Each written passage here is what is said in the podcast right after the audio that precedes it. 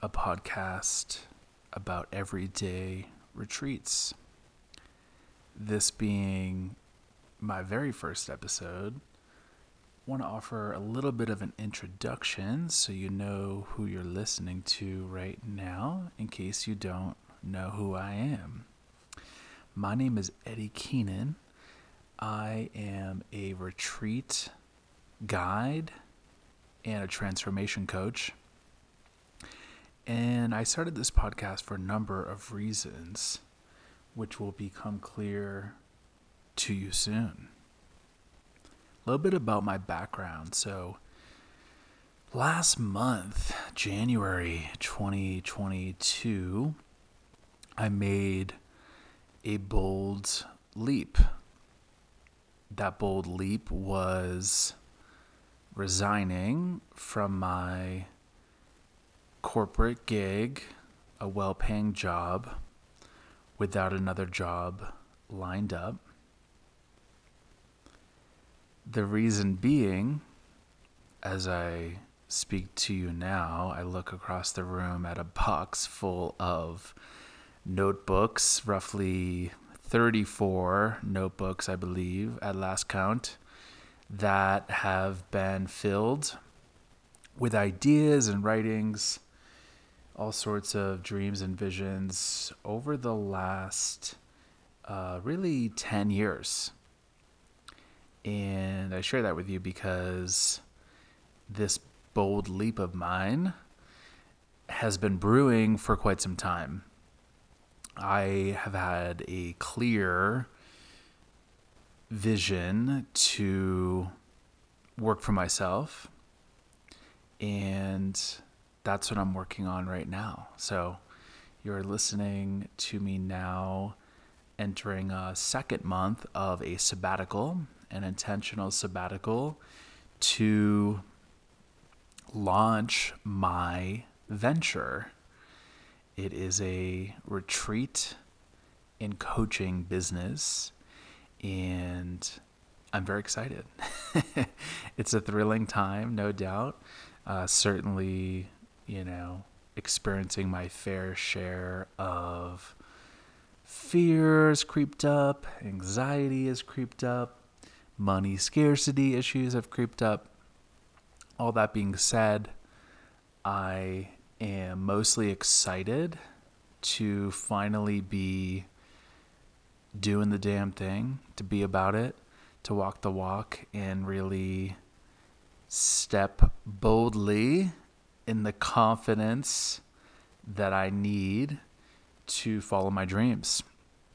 So, on this podcast, I want to be sharing with you some sort of updates as I, you know, build my business and go through the process of learning all there is to learn. uh, certainly a lot to learn. I have never launched a business before, so this is a new adventure for me. Uh, so sharing, you know, a bit about that, and also offering you uh, some inspiration to find ways to enjoy retreats every day. These can be in the form of simple moments, they can be also activities, exercises, uh, guided walking meditations, and so on.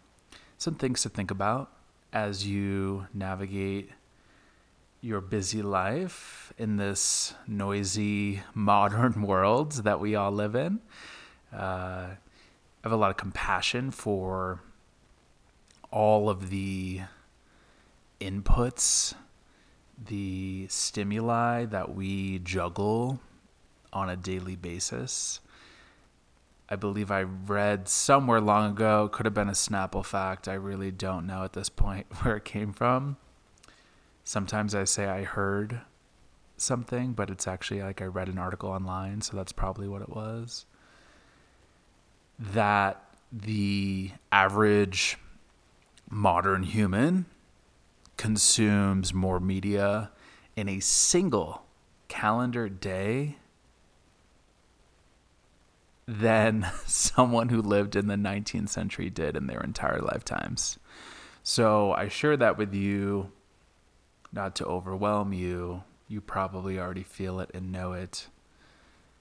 But to give yourself some compassion and to try to practice, right? Engage in that practice of compassion, given the onslaught, the relentless onslaught of information, stimuli, stresses, concern, worry that we must navigate and grapple with and make sense of living in the year 2022 and beyond. We live in exponential times, and one big reason I do the work that I do is to really imbue this sense of slowing down. Certainly not a uh, activity that we can necessarily do all the time, given the demands of our relationships and work and other responsibilities. That said, I think the more that we can find time each and every day, and even if it is five minutes, you know, as a busy parent, busy professional, carving out just a little bit of time, little chunk of time where you can have your own little mini retreat to kind of return to yourself and enjoy a, a bit of clarity, a bit of joy. Those can make all the difference. I say that being someone who has spent the last uh, eight years in working in tech, where I felt like I was on a very much a rocket ship in mid flight, relentless pace. The rate is truly bewildering. Spent a lot of time really just in a state of disassociation, completely removed from my body, my feelings, and so forth which to be clear has been a, a lifelong challenge of mine. Uh, working in you know tech companies uh, has only exacerbated the the issue, uh, series of issues. And before that, I worked other burnout jobs, including at a call center, which I want to talk about at some point on this podcast. All that being said, I feel and know deeply the demands of chronic burnout, really trying to keep your head above water while also keeping a face about you, you know, your how you present yourself to people that oh, everything's fine. Reminds me of that, you know, popular popular meme of the the dog with the hat on who's in the burning house. There's just flames all around him. And there's a simple speech bubble which is everything's fine. Everything's fine. This is fine. Everything's fine so definitely relate to that.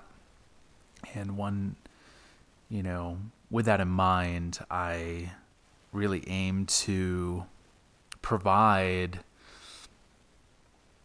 moments on this podcast and also in my business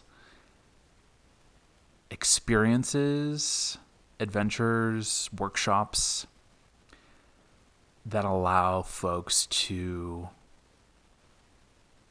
really step into the fire of their lives with, with clarity and feel inspired to take any bold action that may be necessary to really align, realign, remember uh, who you are, who you want to be, in these noisy times, clarity is such a gift.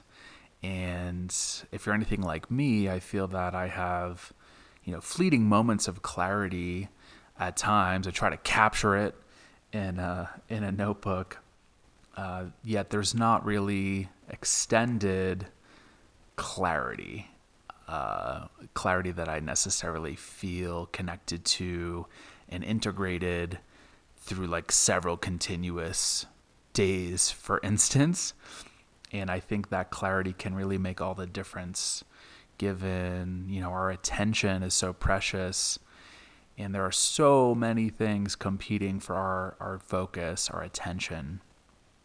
And so it can be incredibly easy to lose sight of why we're doing what we're doing and, and what we aim to do, how we wish to show up for ourselves day to day, how we wish to show up for our loved ones and at work and in our communities.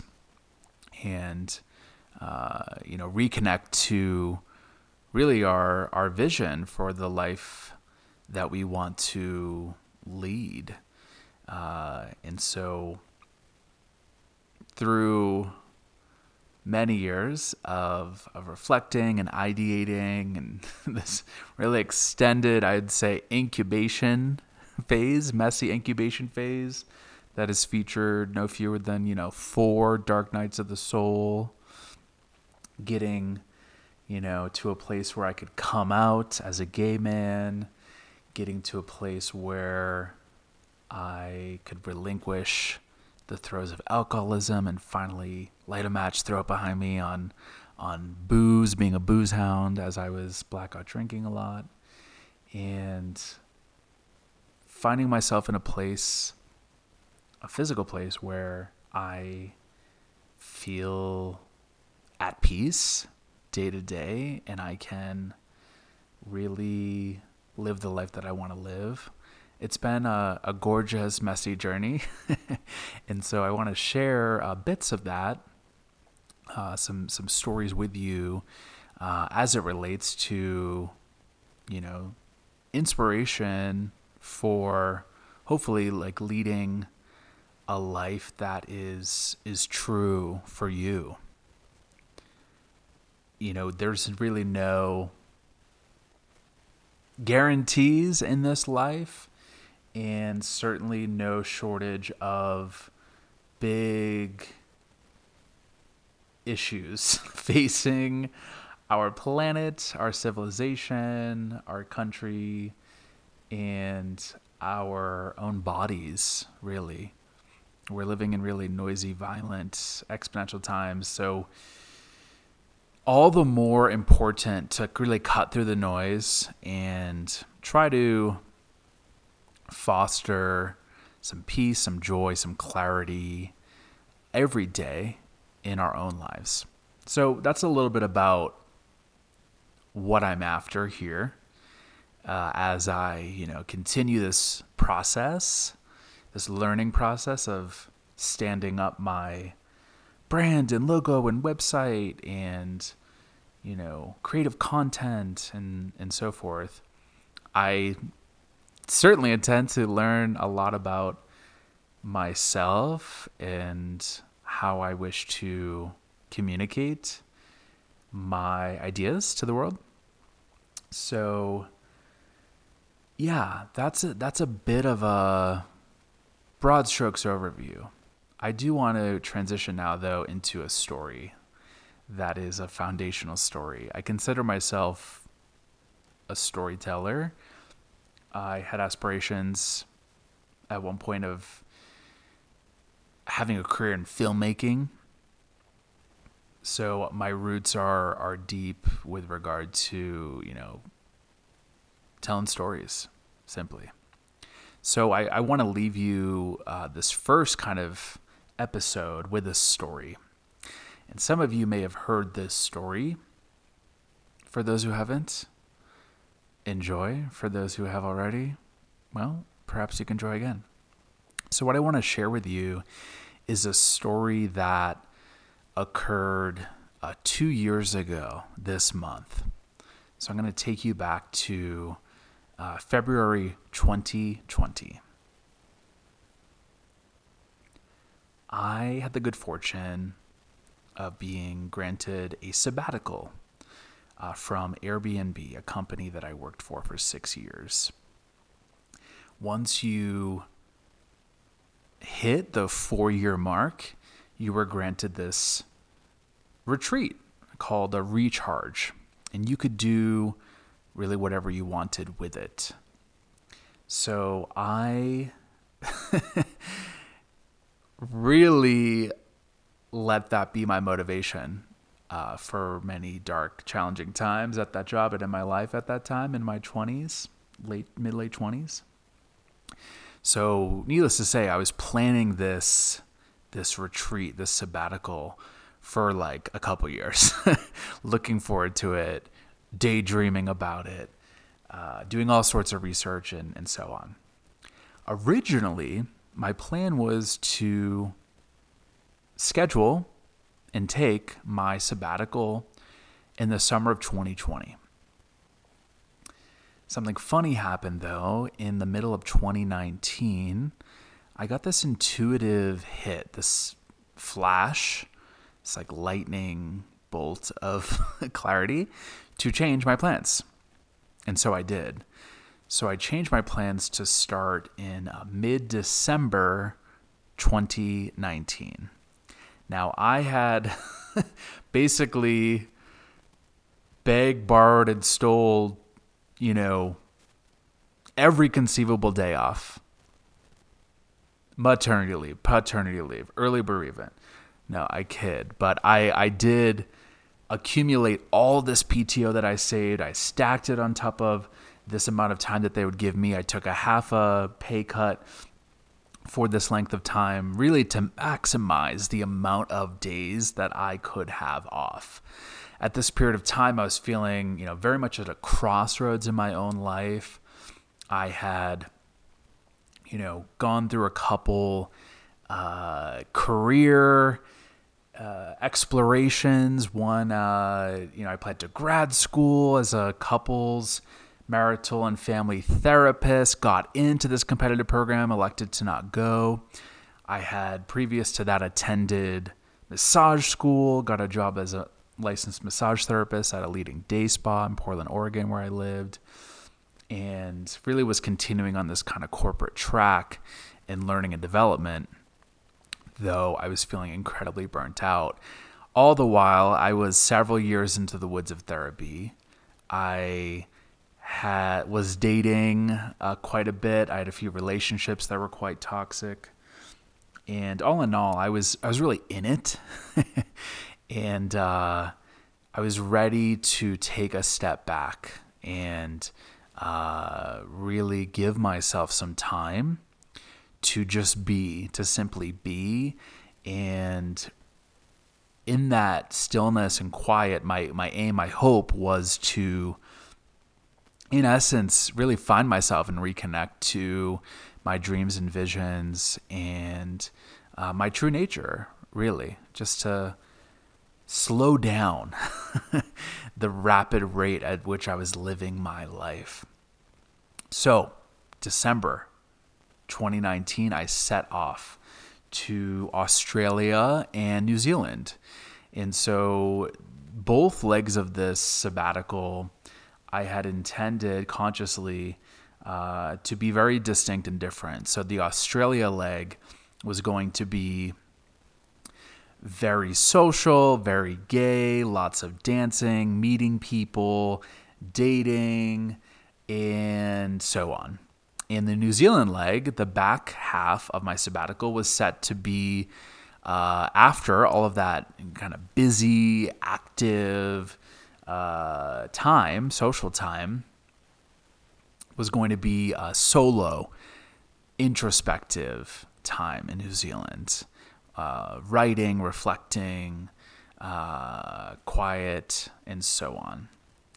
Now, I did something kind of controversial that my family wasn't super pleased with, and some of my close friends were supportive, but maybe not super psyched about, which was that before I set out on this 80 day, 80, 80 day sabbatical, I told everyone in my life that I love you, I need this time for me, I will be excommunicating myself for the duration of this 80 day sabbatical.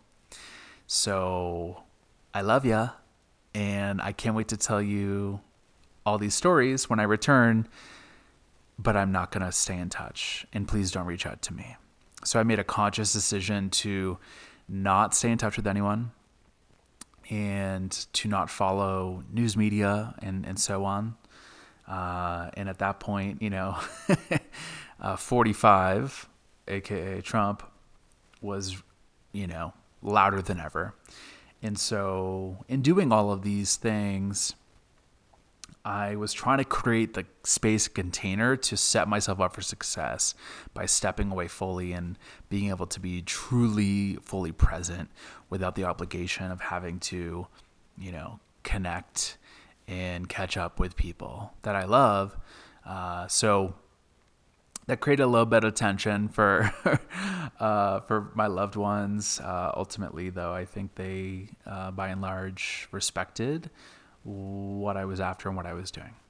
So, uh, you know, I set off on this on this sabbatical. I remember calling my grandmother before I left to say, "Yeah, I'm I'm set off on a 80 day sabbatical. I got 80 days off.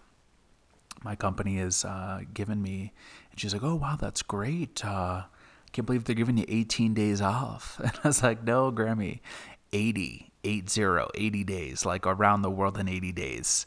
And she was like baffled. she used to work at a factory, GE factory, and like it was just inconceivable, right, that a company uh, would do that for an employee. Uh, so in any event, I was like stepping into this nearly three month long sabbatical, and uh, yeah, just really uh, grateful for the privilege this rare privilege that very few people ever get to have. And also just, you know, I don't want to say desperate, but really just eager, uh, ragged. I was burning the candle at both ends in many respects for many years. Just so eager to unplug and, and get away, really, on the other side of the Pacific Ocean, far, far away. So I set off on my journey December 17th, I believe, 2019 had an amazing time in Australia. I was staying with this uh, gay super host named Tino, this really tall Samoan Kiwi guy who was just like the hostess with the mostest. Uh, and I, you know, landed really at the beginning of Christmas break in Melbourne, Australia. It was really hot, you know, peak summertime at that time in the southern hemisphere, and was just on a tizzy Tasmanian Devil. I I danced, met a lot of men, met a lot of friends, went on some adventures, some day trips, and just really had a, a total blast. Uh, and, and traveled around Australia a bit, saw the Great Barrier Reef uh, by plane, chartered this uh, seaplane with this rad female pilot, and uh, really just enjoyed being alive and uh, felt honestly like I did some next level alchemy with time. I felt like I duck, duck, duck, duck, duck, like turned down the dial of this time warp speed that I was on for so long and just felt incredibly uh, yeah in the moment is the best way to put it and uh, and was enjoying just uh, meeting new people and uh, walking around. I walked a ton and uh, yeah, just you know, really enjoying uh, this this moment in time uh, in my uh, in my late twenties to or I guess this was early thirties. it seems like so long ago. The pandemic has done quite a time warp on me as well. Uh, but yeah, to enjoy my early 30s, uh, you know, I was newly sober. I had given up alcohol. And so this time was also sort of a gift, a celebration of sorts, uh, to really acknowledge what I had done by leaving alcohol behind in my life. I had been blackout drinking for like half my life at that point, and uh, yeah, it was a destructive force, and it was very clear over the course of several years that I needed to uh, relinquish this force in my life, the substance, uh, to live the life that I ultimately uh, dreamed of.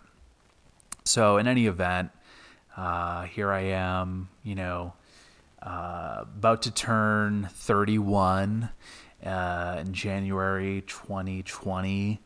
I'm, uh, you know, five, six weeks into my sabbatical, had a lovely time in Australia, and uh, was set to embark on the second leg of my sabbatical, which I mentioned was to New Zealand. And I decided that that was going to be a, a, totally different tone, different vibe, different intention, which is uh, less social and more introspective. And so I remember getting on the flight leaving Melbourne after this amazing uh, uh, gay uh, event called Midsumma. It's like this amazing gay arts festival and lots of dancing and stuff like that. Uh, and it was about to be my birthday.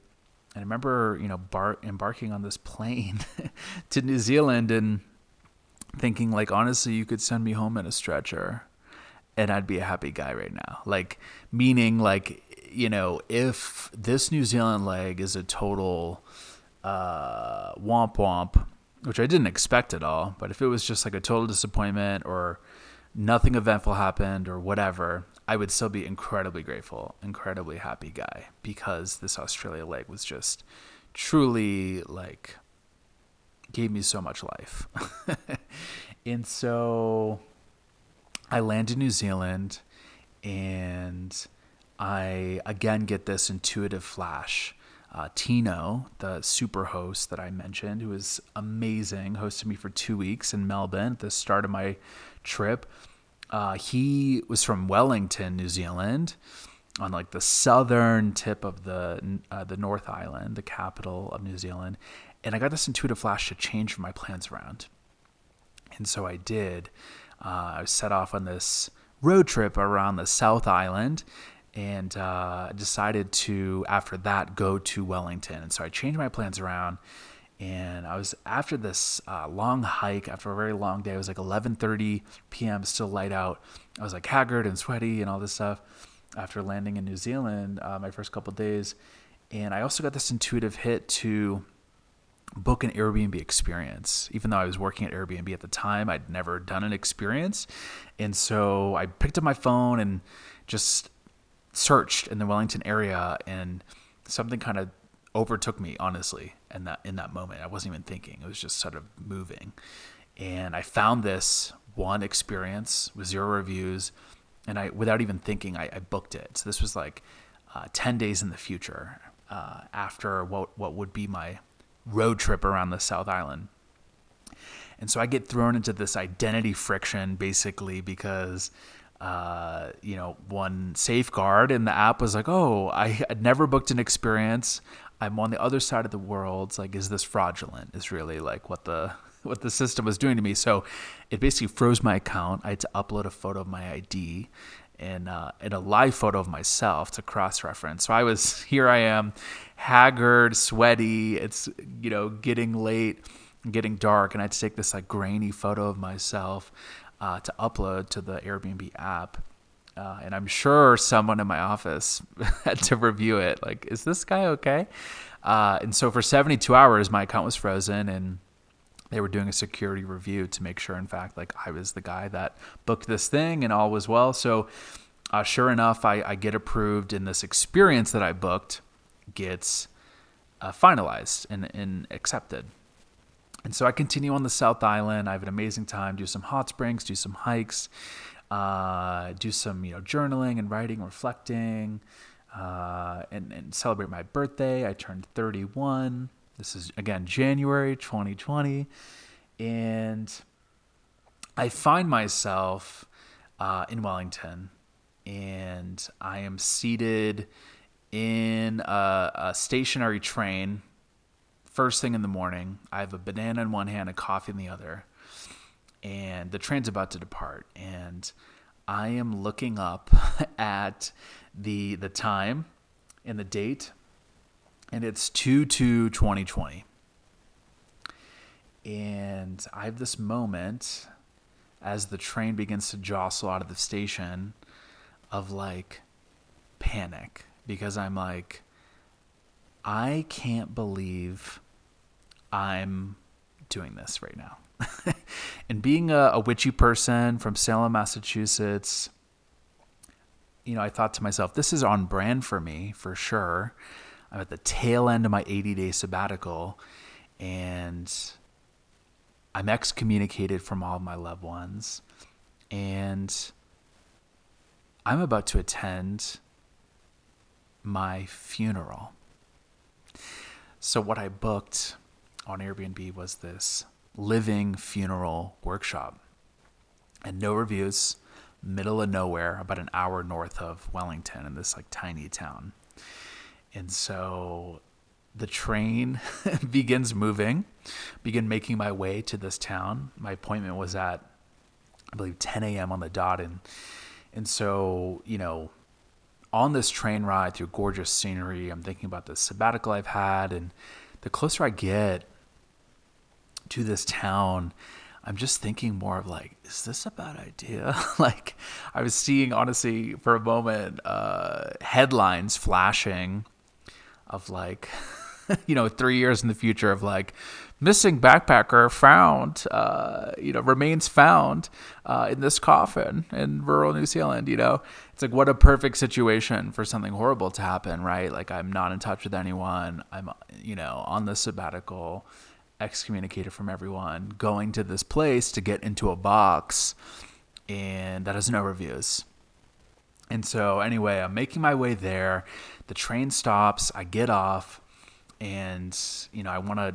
I like to be punctual, so I'm like stressing a little bit because it's getting close to 10 a.m. and I have to navigate through this residential uh, neighborhood that's like a maze, and so I'm like kind of walking quickly, uh, Boston status, and I get to the street and I'm looking down at the phone at the address and I'm like not seeing the number and I'm like looking, I'm like, what?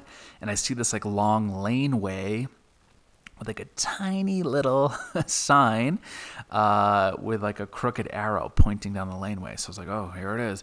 So I'm like walking down this gravel lane. And again, it's like 958. I'm like, oh my God, here we go. And I'm like, red alert. Like my intuition's like, is this like I don't know if it was my intuition or fear or or what, but I was like, what? Like, should I do this? and so my body kept carrying me forward. I kept moving and I turned the corner.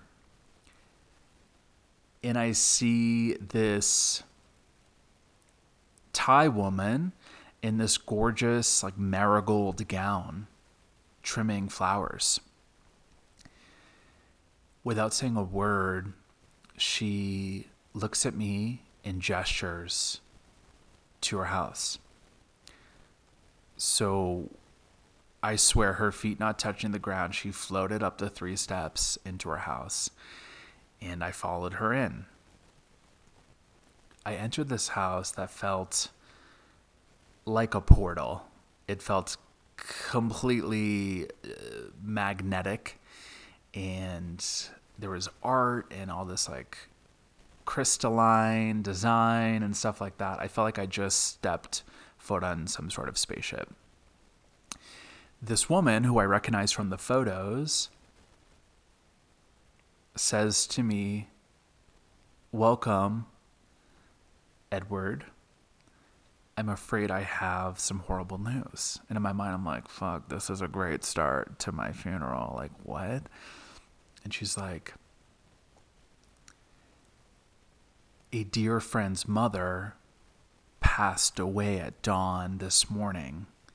I must attend to a Thai death ritual. So instead, if it's all right with you, my partner Eckhart will be facilitating your funeral instead. So this German guy who looked like roughly 174 years old, Eckhart, comes out of the shadows, his hands clasped and his like pursed lips like gazing at me.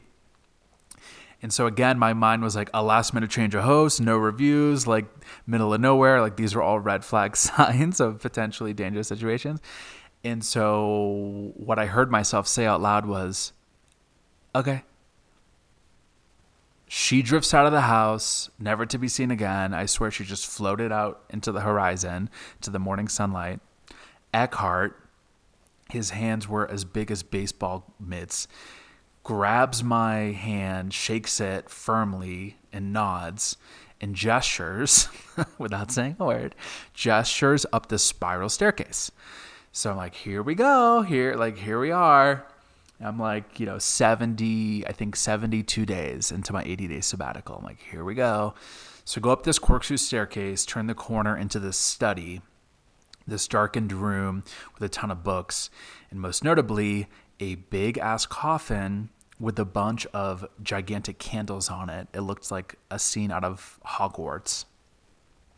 We sit down and I proceed to spend nearly six hours in this room with this man, Eckhart. We go through this guided meditation, which is incredibly powerful. We went through several like dyad exercises uh, around, you know, my core values, uh, and really like he opened it up with like, you know, we've been waiting for you. Like he's like, we've been waiting for you. like you as a as a person, we've been waiting for you. I'm like, oh my goodness. So going through these all these exercises and uh we, you know, a couple hours in, I'm really present now. My anxiety subsided and uh, he looks me looks me in the eyes and says like the time has come and so he instructs me to, with the ambiance set, there's this like solemn bell music playing, the candles are flickering in this darkened room. He instructs me to begin writing my eulogy, visualizing all of my loved ones in this room. This is the day of my funeral. And he said in this thick German accent, he's like, be brutally honest. He's like, be brutally honest. What did you not do? What do you not say to your loved ones? What do you not experience? How did fear hold you back? So he leaves the room, and I tell you, 14 pages just flew out of me.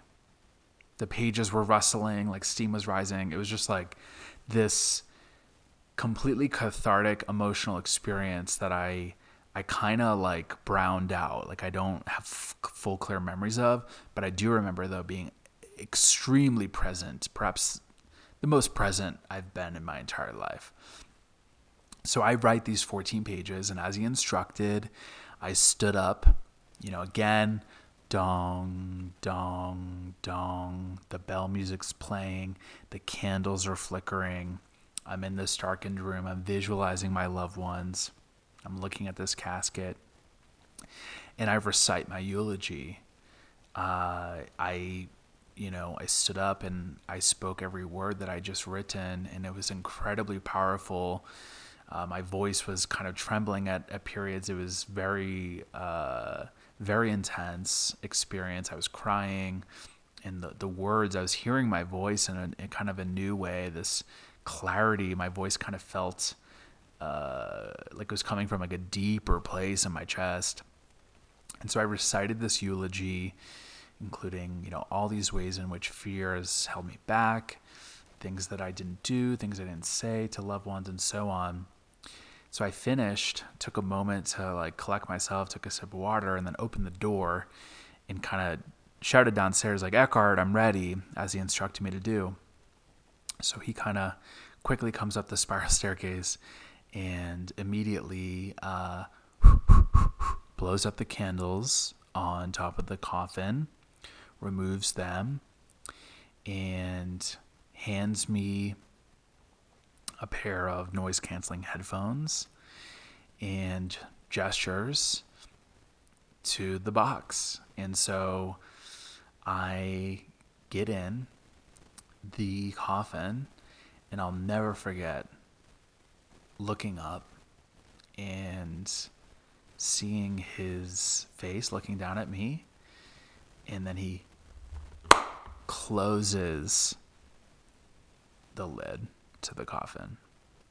Now, he had told me that I was going to be in there for roughly 40 minutes, and it felt like much longer than that. So it turns out coffins are not designed for warm bodies. Uh, so wearing clothes, I was immediately sweating. There were air holes, so I was able to breathe, of course, which you told me at the beginning to alleviate any anxiety. But within like five minutes, like I'm sweating. You know, it's a sensory deprivation experience. I can't hear anything. It's, of course, pitch black. And uh, again, this kind of red alert went off like, oh, this is the perfect, perfect circumstances for him to just leave me in there, put like a slab of stone on top, and my body is discovered three years from now. You know, like the Boston Globe headlines. I can see it right now. And so again, I had this anxiety and I, I sort of let it subside and tried to like surrender to the experience because I, you know, I did feel a lot of trust with this guy given all the exercises that we had just been through. And so, you know, to this day, I, you know, struggle to really put into words what happened, but it was this intense psychodrama. I was in this box sweating and I, you know, saw all these images flash before me, these uh, symbols, animal silhouettes. It was like this extremely vivid, rapid fire dream, fever dream, really. Uh, and I was processing this, this not just the sabbatical in general, uh, but this really confronting my own mortality. Uh, this, you know, with the ambiance set just right, my eulogy that I just written and said out loud, this really powerful words, uh, and was really in this really powerful psychic experience. Uh, it felt like a psychedelic trip of sorts, uh, but in a in a profound way that I'd never experienced before. So. I'm I'm having all of these sensory experiences uh, in my in my mind and my psyche, and you know I felt like I was in there for a long time. It felt like very potent, very packed. And uh, he told me, you know, before I got in that you know, when there was a minute left, he's like, I'm going to play this really loud gong that will can be heard through the coffin, through the noise canceling headphones. It's that big, that, that loud. Uh, so that way you'll know you have about a minute left before I open up the coffin. And so what seemed like three, three and a half hours later, and I did, uh, I did thankfully let myself go. So I was like fully in it, fully in this experience that I had really no, uh, no clue what was happening. I hear this gong, and so I'm like, oh, okay. Like I just kind of caught myself like, you know, in this dizzying state, uh, this hypnotic state, and I knew that he was about to open the coffin. And so, what had been this incredibly darkened room was now filled with this abundant morning sunshine. So he opened the top, and I floated out of that coffin, I felt like my feet did not even touch the ground. I floated out of there and over to the chair and felt reborn. The light was rich and warm and, and incredibly bright. And I sit down, he sits down next to me as this like peaceful smile, nodding at me. And uh, we proceed to spend another hour chatting about how they created this experience. Uh, he he reiterated, he's like, "You are the very first person to experience this workshop that we've been building for years and years." He expressed that you know this was, you know, inspired by uh, this ritual in South Korean culture that takes place in groups in companies, given the high rate of suicide of workaholism. Uh, but he's like, we've combined, you know, I'm a transpersonal psychotherapist. My wife is a healer, Reiki master, massage therapist. And so they've traveled all, all over the world to create this hybrid experience. He was like, as far as, you know, we know, like, we are the only ones to, to offer this experience. And and you are you're our very first client, our very first participant. And you know, we we talked about what to expect. He's like, be very kind and patient with yourself. You're gonna need a lot of rest, a lot of water. And he's like, also prepare for the dreams.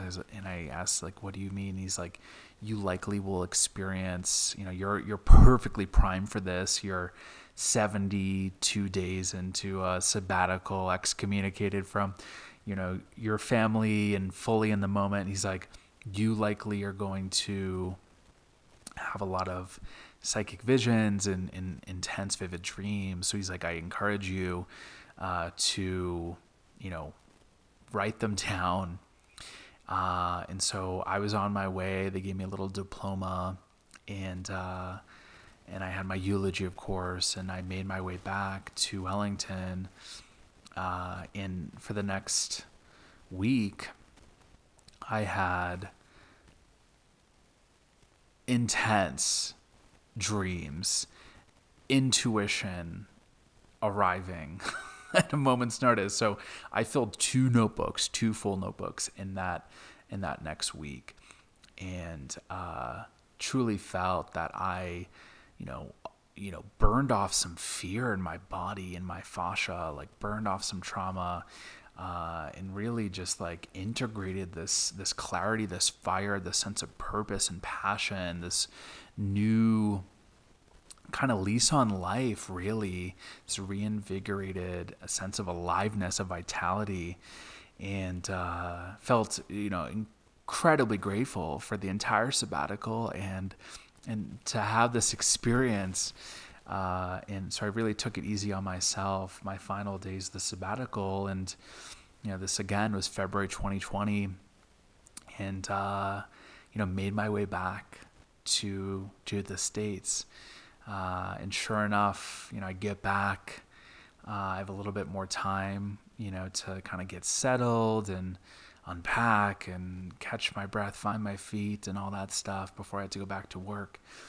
And and sure enough, what felt like hours later, it was only a couple weeks, but I'm in this total time warp and processing, you know, this this death and rebirth really and uh, reconnecting with people and what felt like hours days later uh, the entire world shuts down due, the, due to the pandemic and we are all wrestling with our collective mortality and this was a, a big mind fuck because i felt like i just got back i opened the coffin you know came out of it you know, flash forward not that long, a few moments, it felt like, and the entire world is shutting down due to this uh, raging pandemic.